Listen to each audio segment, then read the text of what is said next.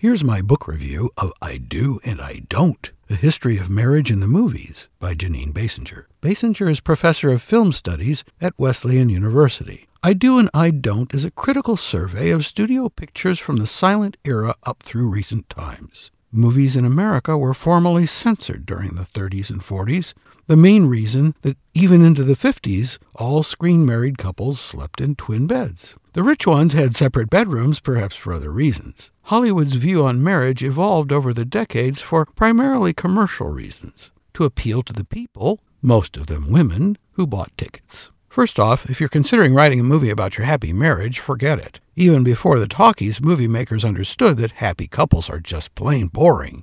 Conflict is drama, as Aristotle once said. And the most hilarious romantic comedies are the same, with the volume turned way up. Basinger tells us that marriage movies are rooted in problems, including money, infidelity, children, illness, death, and forced separation. In every era, the studios were skilled at giving the audience what it wanted, but might not admit, namely, stories about their secret fears and suppressed desires. In the movies, any misbehavior, any sin, any abusive behavior can be indulged in as long as the responsible party is punished before the lights come back up.